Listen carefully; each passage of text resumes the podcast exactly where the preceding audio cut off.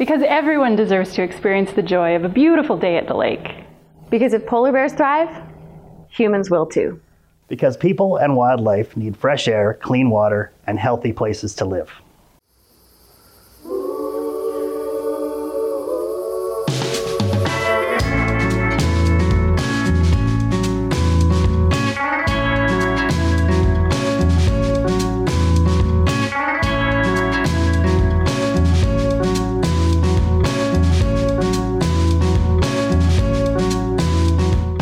Today on Because Radio, we'll learn about the Indigenous Peoples Garden, one of the features of Canada's diversity gardens at Assiniboine Park.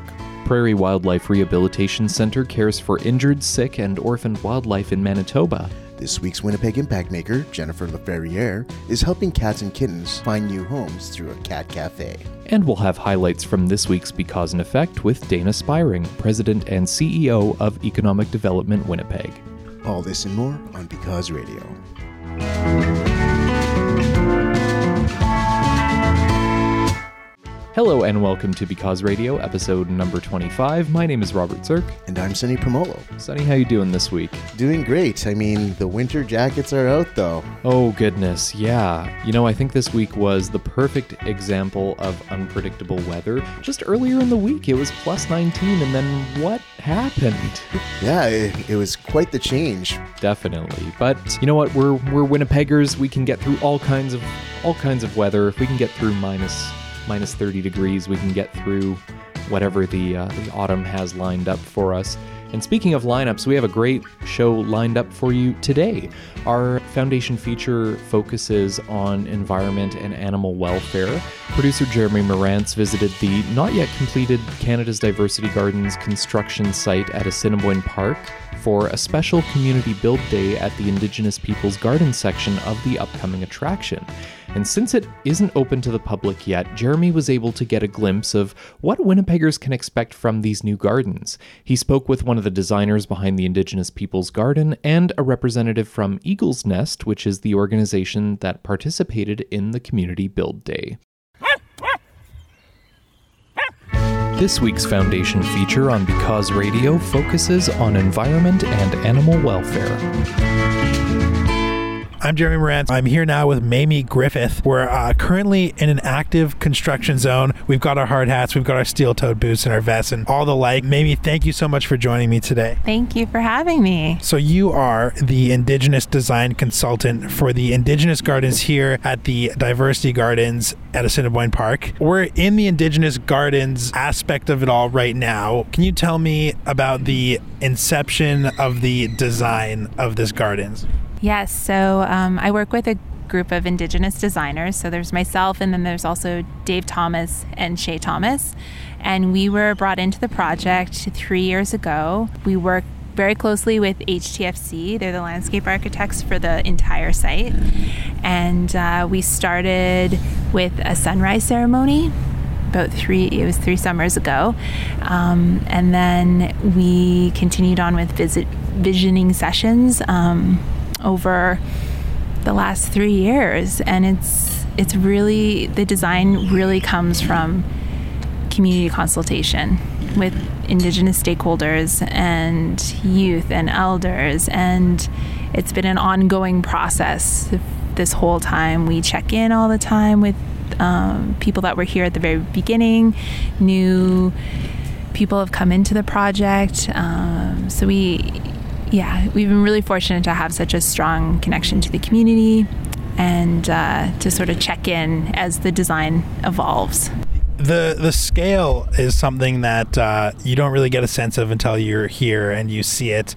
You know, driving by the diversity gardens from Corydon, I can kind of see that t- the tower looking thing, but uh, it's not until you're actually here and you see how vast the various gardens are, uh, but specifically the indigenous gardens. I know there's a fire and water element dichotomy going on when you were coming up with the design. Can you tell us a little bit about that? Yeah, the fire is for the sort of the male energy, and then the water is for the female energy. And it was really important to have that balance um, in the design and sort of uh, equal opportunities and um, representation within the garden. Uh, we're specifically this active construction site is uh, is the women's node or the water node. Um, women are the water protectors in Indigenous culture, and it was important that this was, you know, like there's been a substantial amount of space put aside um, for this, so that that's that's really exceptional and unique, I think. Um, and yeah, like I said, this project is is ongoing. It's going to continue to evolve. This community build is sort of just you know the beginning, hopefully, of a long um, connection with the youth and uh, bringing organizations into Assiniboine Park and uh, engaging people with the land and with the site and you know give them giving people hands-on experience. So yeah. What was the process of bringing elders and indigenous voices into the visioning sessions? How did you get really get the community involved and get their voices heard? Well, there were a lot of people that sort of envisioned the garden um, long before we were even involved with it. Um, so my understanding is that that's how it that's how it started. It was really um, a group of elders that came and walked the land and you know sort of decided that this this was the right spot for the garden. Um, and yeah and in, that's kind of how you how you do it in indigenous culture. It's about collaboration it's about community. Um, you want you want the youth and you want the elders there like you know and, and a lot of the elements that we've included in the park um, and some of the design aspects you know have teachings and knowledge that really you know should come from the elders. There was a lot of um, discussion as to sort of how uh, people would receive information here. And i think what people will find when the park does open is that it's it's a subtle sort of um, trigger for storytelling you know, but you, you know, ideally you're coming here with, you know, a friend that has a teaching or an elder, and that's kind of the storytelling is really kind of what brings the life to the to the garden. I wanted to touch on that for sure. Like, what do you hope uh, when the Indigenous Garden is open? What do you hope it contributes to the conversation around Indigenous relations and reconciliation, not only in our city but in our country? Well, I think the whole process has really been, you know, an act of reconciliation, like making sure that um, the stakeholders are here, that uh, everyone's involved, that there's continued community consultation and will be consultation throughout the life of the garden. You know, hopefully there's a advisory committee, there's an elder in residence, there's an indigenous artist in residence. Um, and really, a lot of this is, is about building those connections to the community, you know, so that the programming is what gives life to the to the garden for the next 10 years and further. Well, Mamie, thank you so much for talking to me. This has been very insightful. Just being here, I, I, it gets me so excited for when it's all finally open and uh, people get to come and, and walk through it. It's great. Thank you so much. Oh, my pleasure. Thank you. So I'm now joined by Alyssa Gabriel, the lead program coordinator for Eagle's Nest, an organization locally here in Winnipeg and Manitoba. Uh, Eagle's Nest is coordinating the Community Build Day, which is, of course, the reason we're here at the Indigenous Peoples Gardens uh, at Assiniboine Park right now under construction. Alyssa, can you tell us a little bit about this Community Build Day? What's going on here? So actually, there is about 30 youth that came from within the city of Winnipeg. So we actually have Indigenous youth all the way from Ontario, Saskatchewan, and majority are from Winnipeg, Manitoba. Um, reserves from in Manitoba. Um, we have about a couple groups building bridges and also planting trees, and it's very exciting. Participants are all over the landscape here. Um, it's a big landscape, and it's going to be exciting for when people in the city get to come see it. And it's what's really interesting is to to see just how uh, these participants are contributing to the building of the gardens. What do you think the participants are getting out of this day on a personal level? I think that it's actually lifting them up, empowering them within, and um, finding identity in where they are in the city of Winnipeg. And I think it's very important that we add the especially indigenous youth in community community builds just like this and it just shows hope for the youth and i feel that they are just enjoying the experience of using you know a power drill um, for the first time picking up a shovel for the first time knowing what a 2x4 is and um, yeah. Talk a little bit about what eagles nest as an organization is and what it's all about and what you do Okay, so the Eagles Nest program is a 12 week program for Indigenous youth, and we help them um, build resumes. It's for their personal and professional use. I mean, um, it builds them up. So, pretty much, we are facilitating workshops in life skills to, with time management, and we ask also other partnering agencies to come in and do some trainings like CPR first aid, mental health um, first aid, WHMIS, um, the business ethics certificate awesome organizations just come in and just want to be a part of yeah. the exciting, uplifting programs just like us. Mm-hmm. Alyssa, thank you so much for Because Radio. I'm Jeremy Morant signing off from the active construction zone at Assiniboine Park for the Indigenous Peoples Garden.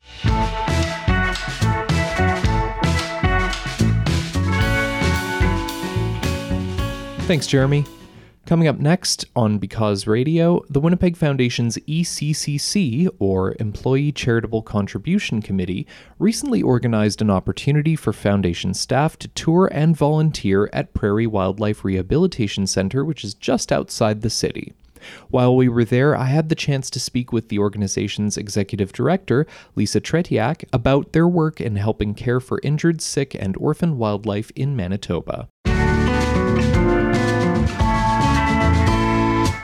Welcome back to Because Radio. Robert Zirk here with you today, and I'm now joined by Lisa Tretiak. She's the president and co founder of Prairie Wildlife Rehabilitation Center. Lisa, thank you so much for uh, taking the time to speak with me today. Great. Thank you very much for coming.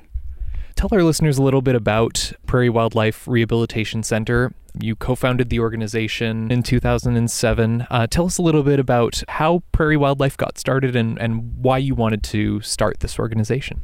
For sure. I'm very interested in um, helping wildlife, and it was always as a child wanting to help the birds that might strike the windows and didn't know what to do. So later in life, um, got the opportunity to learn about wildlife rehabilitation and how unique and different it is that you're working to fix animals and get them back out in the wild, not trying to keep them in care and try to find homes, forever homes for them. So it's a very unique um, kind of process to do wildlife rehabilitation. So in 2007, a group of us started um, the Prairie Wildlife Rehabilitation Center. So we thought we wanted to do things a little bit different for wildlife, um, try to encourage more natural spaces, enrichment, um, and really sort of focus on uh, the rehabilitation part and learning from other centers how we can do a better job with the animals coming into care. Um, when we first started in 2007, we had about 200 animals coming through our doors. Um, last year, we had over 1,600. So uh, each year, we could see an increase in the demand of animals coming into care, needing our help um, in the rehabilitation setting. Um, so we just see that our organization growing each year with that. And one of the things you notice, so we're here on location uh, at the center, and one of the things you notice is just the sort of ingenuity of, of repurposing a lot of a lot of materials, recycling a lot of materials that maybe otherwise would have been destined for the landfill, and you put it to good use. Tell us a little bit about some of the things that you receive that you're able to to reuse and repurpose to help wildlife. For sure. So one of the unique things that we did, we actually have school buses that we use as the um, inner parts for a trailer. Um, the seats that were originally in there, there was wooden pieces. So those wooden pieces were removed from the seats and now used to make squirrel boxes. That some of the volunteers are doing today. Um, we've had other opportunities um, of someone having an old trampoline and using that really. Strong frame to create um, the bottom of some of our flight enclosures. Um, we've also had even um, swing sets that we can use um, the frame and and be able to wire up the around the outside for some of our rabbits. Um, so we try to find other unique ways of using items. Um, sometimes it can be as simple as just scrap wood that people no longer need in their home. Um, but it can also be um, even trampolines, the actual uh, mesh netting that sometimes will get holes in it, makes wonderful coverage for some of our enclosures to prevent the too much sunlight, prevent some of the rain going into the enclosure. So, um, you know, there's a there's some ways we can sort of use it for a different purpose, even if there's some holes or if it's not perfect. What are some of the most uh, common uh, birds and animals that you see here at the center? Very common are going to be our songbirds and some of the smaller mammals. So we get animals that people will find in their backyard. So typically we get the most um, animal would be a rabbit, so baby rabbits um, and squirrels um, people are less frightened to capture those animals compared to something larger like a fox or a porcupine. Um, so those are the the mammals. The songbirds, we'll see a lot of sparrows and pigeons, uh, but we'll take anything up to the size of a bald eagle or a swan. But some of those larger birds can be quite dangerous, and those are brought to us by conservation officers or by skilled volunteers that can bring it to our site. You mentioned that you see uh, around 1,600 animals a year. How many animals are, are usually at the center in any given time? For sure. So our busiest seasons are, usually runs from May to October. Um, so May and June are usually when we're seeing lots of animals coming through, lots of baby animals being born. So typically we'll have about 150 to 175 animals um, during those months in on site and caring for. Um, the rest of the time, June and or sorry, July and August, we'll see about 100 animals at site. Now we'll be lower, probably closer to 20 to 30 animals.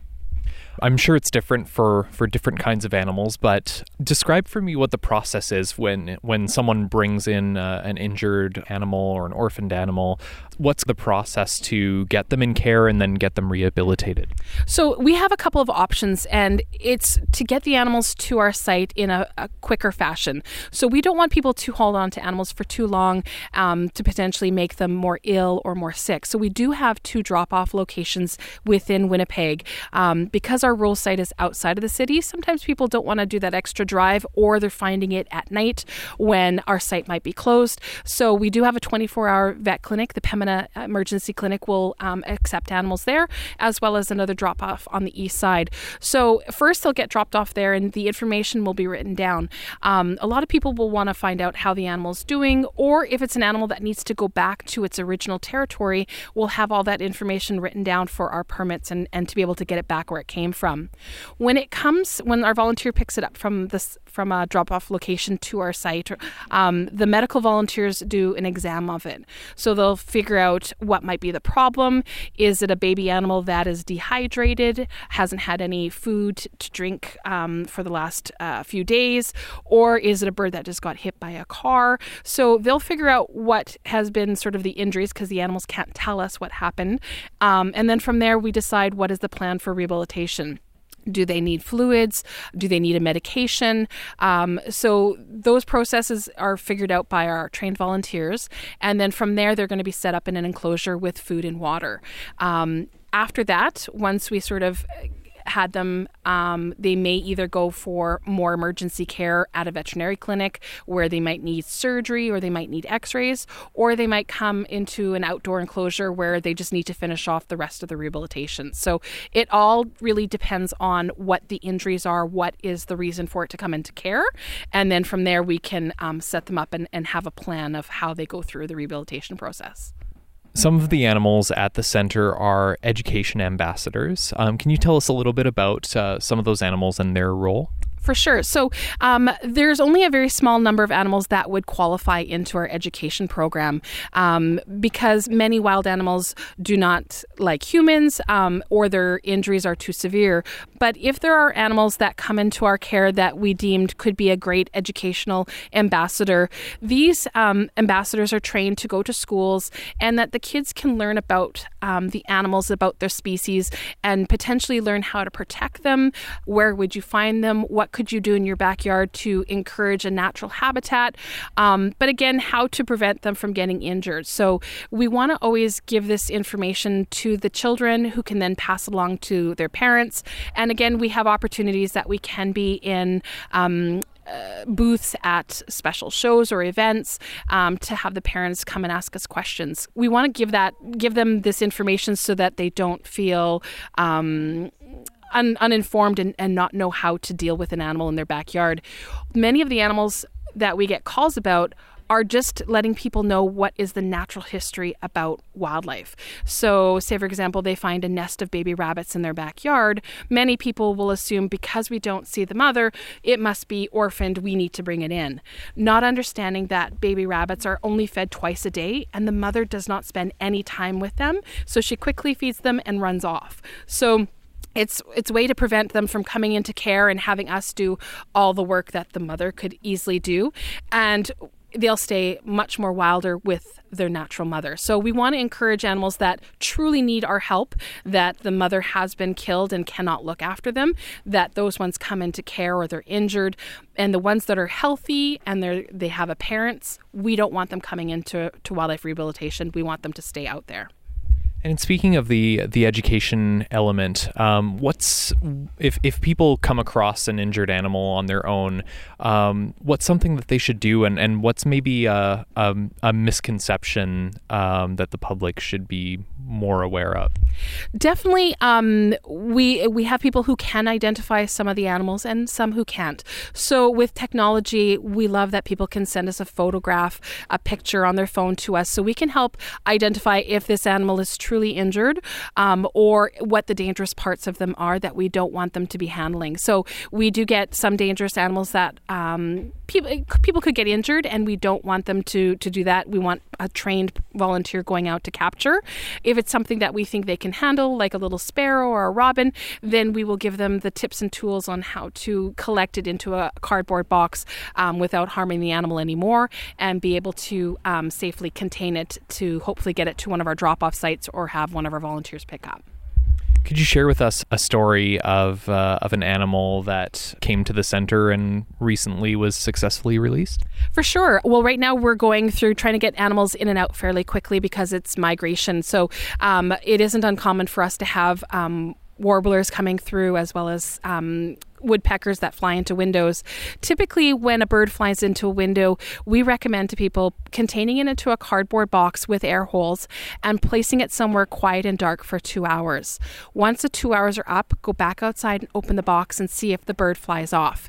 If it doesn't, chances are is it has a fairly significant head injury that needs to come into rehab for a couple more days or potentially longer depending on on how hard they hit the window. But this can prevent some of the animals that have that just a little slight knock on the head and within 2 hours are ready to go back out into the wild, not coming into the center and, and flying around rooms and having us to recapture them.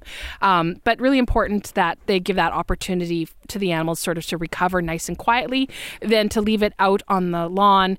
Um, that takes longer for birds to recover from injuries and could take up to five to six hours, whereas it's much shorter putting them in a cardboard box.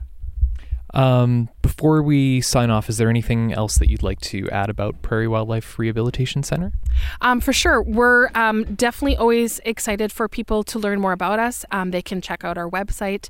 Um, but we're also looking for volunteers. We have an education program where if you enjoy talking to the public and like to do presentations, we're always looking for volunteers uh, to help us out in that aspect. Um, as for our animal care, unfortunately, we won't be taking uh, volunteers until the springtime. But as I said, we take in well over 1,500 animals and mostly during those summer months. So we're always looking for volunteers to help us out at rural site, um, changing water bowls to um, cleaning cages and giving out food. So it's a good opportunity for those who want to make a difference um, during the summertime to help us with the animals in care.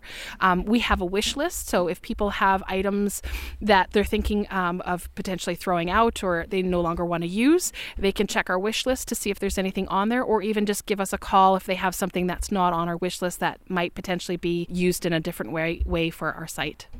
Fantastic. And if people want to learn more, where can they go to get more information? For sure. Our website is pwildlife.ca and they can give us a call at uh, 204 510 1855. Fantastic. Well, thank you so much, Lisa, for speaking with me today about uh, Prairie Wildlife Rehabilitation Center and all the wonderful work that you do. Great. Well, thank you for coming out.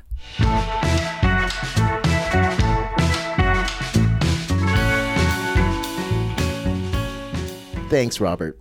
Up next, I've been highlighting impact makers in our community as part of our Winnipeg Impact Makers segment. This week's Winnipeg Impact Maker, Jennifer Laferriere, is helping cats and kittens find new homes through a cat cafe.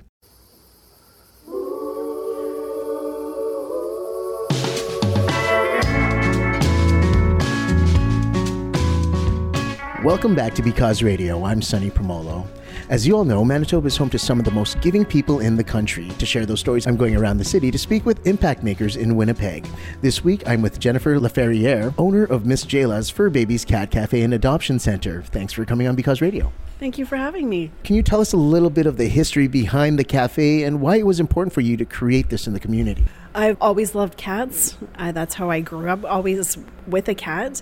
And I've always wanted to help and get them off the street, get them loving homes. You hear so many stories about stray cats. I just, I don't like that. All cats should be indoor in a home. Before you started, there was only a few cat cafes throughout Canada. I, believe the first one was in Montreal and then you opened up originally in 2016. What was that tipping point that made you say, I'm going to do this?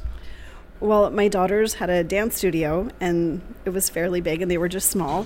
And I said, you know, I'd like to open a cafe in one of the studios because they didn't need the space. And so we had the space and I thought, I'm going to do it. I'm going to try.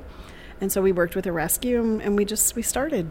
That's so awesome. You've been around for quite a while now, as I mentioned, since 2016. Uh, and your original location was on Kingsbury Avenue, uh, with this being your second location, correct? Why was there a need for this location? The lease had run out with the dance studio and they didn't want to stay there any longer. We were pretty hidden, like for both businesses. So we closed, and I've been looking for the perfect place, you know, something that's affordable that would give us a lot of exposure. And it took like nine months, but we finally we found this place. Absolutely. And since you've been here, what has the support been like in this new community? It's been really great. So many people live around here and they comment how they can walk over and they come by, and we've had a lot of support over here. It's, it's been amazing. I noticed by following your Facebook page, you've had quite a few adoptions as well. Yeah, we've had eight now. How has being at this location kind of changed the way you operate? What's the difference compared to the previous location? It's actually a little smaller, but we didn't have windows. Like I said, we were in a dance studio with, with no windows.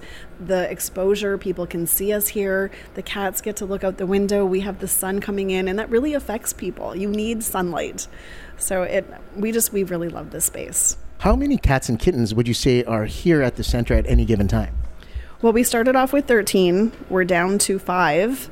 Um, we'll probably keep it, you know, between 15, maybe 20. We want to we want to keep it nice and clean, smelling good in here. So, you know, not not too many. We had 35 at the other place at a time, and it. But we were bigger. It was a bigger space. But this, like I said, this is nicer. This is much better for them. Let's say one of our listeners wants to come down and potentially adopt one of the cats or kittens. Um, how would that work? Well, I would definitely suggest coming down and meeting the cats. It's hard to tell from a picture. Um, and, you know, you'll fall in love with one. And then what you do is you have to fill out an application and we have to approve it. And once it's approved, you come in. There is a $125 fee and you get to take home your cat. Awesome that's just one way that people can provide support is by giving these cats a home but there's different ways that people can support this particular organization that's doing so much for these kittens and uh, cats that are here how can people provide you with support Well, the best way would be to come down and visit the kitties because it is $5 to get in. So all the money from the entrance fee goes to you know, keeping a roof over their head, feeding them, taking care of them until they find their forever home. Um, so that's the that's the first way. Um, the second is we do we do take donations all the time, food, monetary, whatever somebody wants to donate, you can always do that. What kind of offerings do you have in terms of the cafe? We don't have a restaurant, so what we do is you can come in. Uh, we have tea or coffee. We usually just include it, or you know you can make a little donation. Um, you can purchase little snacks, stuff like that, and yeah, you just sit around with the kitties, and you know you can bring a computer, you can bring a book, you can do whatever, and and just relax with them. Awesome. So, what do you hope your efforts uh, do in the long run? Let's say 10 years from now, what do you hope happens after all is said and done? Just have a lot of cats rescued off this from the street and finding homes, you know, and maybe help the population so there won't be so many stray cats living outside, especially in the winter. Absolutely. And with winter, we all know that's coming up right away.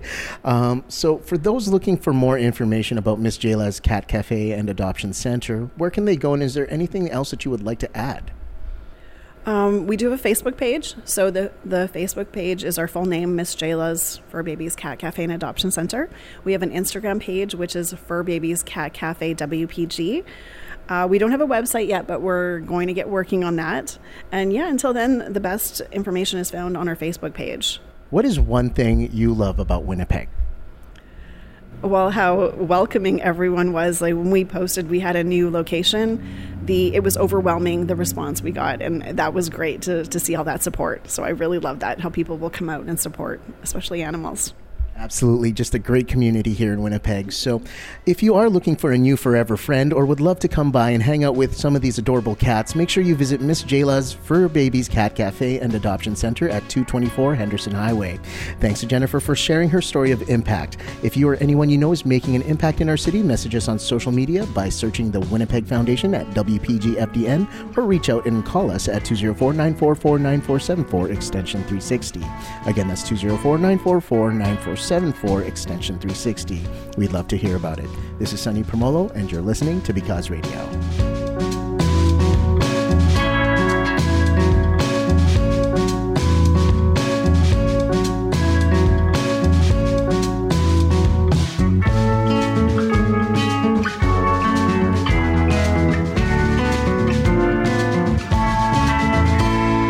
Thanks, Sunny. Up next, Because and Effect host Nolan Bicknell will be joining us momentarily to share some highlights from his most recent conversation with Dayna Spiring, the president and CEO of Economic Development Winnipeg, next up here on Because Radio.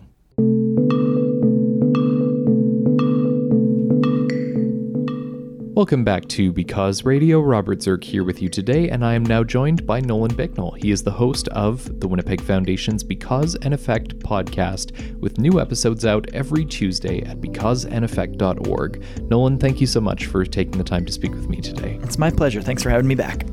So, this week's guest is Dayna Spiring, the president and CEO of Economic Development Winnipeg. For those of our listeners who haven't heard of Economic Development Winnipeg, tell us what they do exactly.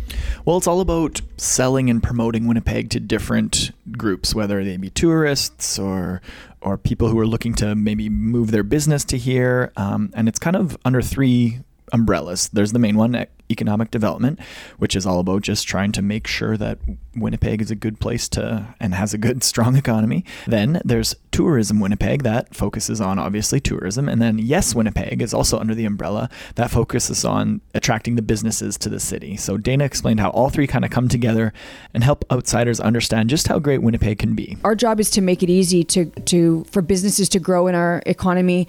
Um, our, our job is to sell the Winnipeg advantage and tell businesses why they may want to be here. Uh, our job is to attract talent and, and help some of the, the businesses that we work with to get the key talent that they need. And, and one of the, the hurdles that a lot of businesses have is why Winnipeg? And, and you know, we're, we're attracting talent from all over the globe. So, one of the coolest attractions of Winnipeg in the past few years, and uh, something that people might know Economic Development Winnipeg for, because they have played a big role in organizing these, have been the Winnipeg Jets whiteout parties Mhm. down beside Bell MTS Place. Did you ask Dayna about how those came to be? I did, and she explained basically that it wasn't even really necessarily about the hockey per se, but more so about showing people how cool our city can be. People ask me, you know, are, were you a huge hockey fan? Is that why? Is that why you were, you know, pushing these whiteout street parties? I'm a hockey fan. We have season tickets. It's all great, but I did that not because I care about hockey. I did that because I care about Winnipeg. Mm-hmm. And I did that because during the playoffs, if you lived in New York City and you watched a hockey game, you saw images of Winnipeg. You saw thousands of people in a cosmopolitan looking downtown cheering for their team in a safe and respectable way. And and you know, for everybody who thinks that Winnipeg is in the middle of nowhere and it's cold and the mosquitoes are the size of small birds, you know come look at this. Look at these images because it gives you a different perspective. And and i can tell you that after those first the first year of whiteout street parties so a year ago uh, when we would go and try to attract meetings or conventions or events groups that would never talk to us before were asking like so so what was that like? Like what happened in winnipeg? How did that happen? And uh, and, and that's our secret sauce One of the biggest criticisms of Manitoba and even some other places in Canada in general, um, from people who maybe haven't visited Canada Mhm. before, is is just how cold it is. Mhm. What did Dayna say about kind of combating that idea and that perception? Yeah, there's definitely a stigma that Manitoba is mosquitoes and cold, right? Those are the two things that kind of people always criticize. But she looked at the cold as not a weakness, but a strength. And we really do have some amazing winter experiences that you can't get anywhere else, not just in Canada, but anywhere else in the world. She really focused on that. and you want to come and experience winter, where better to do it? You know, you're guaranteed winter in Winnipeg, right? You want to go to Calgary, you might have a Chinook. You want to go out east, who knows what's going to happen? You want to you want to feel winter. You want to be tough enough to do that. Come to this city, and we'll show you how it's done. You can really tell, uh, you know, with the amount of energy that she speaks about the city, you know, even talking about something that so many Winnipeggers always complain about. She's just an amazing booster for our city. Yeah, absolutely. She's great. The whole conversation, she was high energy, and we were just kind of, it, it got me pretty fired up about living here too. So, part of economic development Winnipeg's work is to make Winnipeg's downtown appealing and enticing for outsiders and for Winnipeggers as well.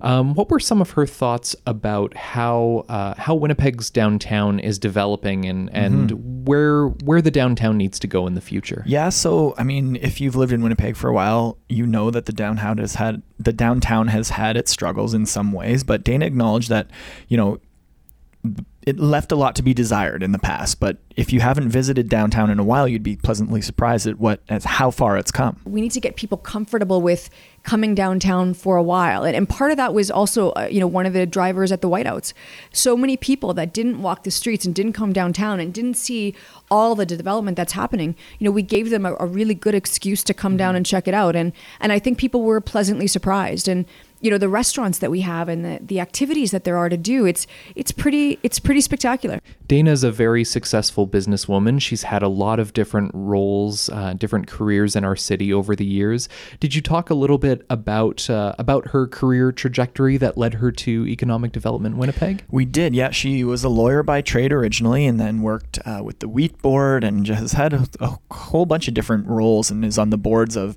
uh, the Winnipeg Football Club and the CFL Board of Directors. So it was pretty cool to hear her trajectory. And I asked her about her mentors throughout her career and, and who kind of influenced her and supported her along the way. I would say that there's so many, and and, and I think, you know, often we we think of that term mentorship as as the one person that that kind of you know holds your hand all the way through the experience, and and I don't think that that's really how how the world works. I've had so many people that have uh, encouraged me and, and lifted me up. I mean, when I was um, at Aikins, I, I worked with David Filmon and, you know, one of the top lawyers in the city for sure. Um, and I was able to learn a lot. And, and he was, you know, supporting me as I wanted to go and kind of spread my wings and figure out what that looked like. When I got to the Wheat Board, we, we joke that we had the greatest little law firm in the whole city of Winnipeg. There was three of us, uh, Jim McClandress, who now works at the WAA at the airport, and Maggie Wiebe, who's now Chief Justice of the Provincial Court of Manitoba. And, um, and, and both of them were, you know, huge um, influences in my career and, and so um, supportive and so encouraging and so challenging so that you know you got to do things that were way out of your comfort zone. But i also talk about you know margaret redmond. I mean she was she was at the wheat board before me and i, I kind of followed her path somewhat indirectly. But um, but there are a lot of people in winnipeg that that want to raise you up and uh, and you got to look for those opportunities And this question will come as no surprise to you, but I'm wondering what was your main takeaway from your conversation with Dayna Spiring from Economic Development Winnipeg? Basically, that Winnipeg is a pretty sweet place to live and work and all of the above. Um, it, it- it's actually, there, she talked about a lot of things that I had no idea were in Winnipeg, a lot of world class, like world caliber things. And there is excellence in our city, but not a lot of people are telling those stories. So it was really something to be proud of. we've got to celebrate excellence in this city. We've got to promote it. We've got to encourage people to strive for it. Um, and so, whether that's the Inuit Art Gallery that will be world class, whether it's Diversity Gardens in Assiniboine Park that will be world class, whether it's things like the Mandela exhibit at the at the Canadian Museum for Human Rights, I mean, those are all just snippets of what we're able to do when we come together as a community to do it. Very well said. And I, I think it kind of reinforces the notion that in many ways, uh, a lot of the great things about Winnipeg are like the best kept secret. Mhm. But it's it's kind of time for the secret to to come out and for more people to know about all the wonderful things we have in our city and uh, what better organization and uh, what better person to really lead that conversation. Well, as Patrik Laine from the Winnipeg Jets said a few years ago, Winnipeg is good. And Absolutely. Couldn't agree more. 100%. So, again, uh, if you'd like to hear the full conversation with Dayna Spiring from Economic Development Winnipeg, the address to subscribe or to download any of the episodes is becauseandeffect.org. Again, that's because andeffect.org. You can also search for it on any podcast player of your choice Google, Apple, Spotify. Uh, it's all there, and uh, there's now 17 wonderful conversations with community leaders uh, from all different walks of life talking about the causes that they care about and uh, the effects that it's had on them and their lives. So, uh, again, becauseandeffect.org for more. Nolan, thank you again so much for joining me today and speaking with me about uh, this week's Because and Effect highlight. Thank you, sir. We'll see you next week.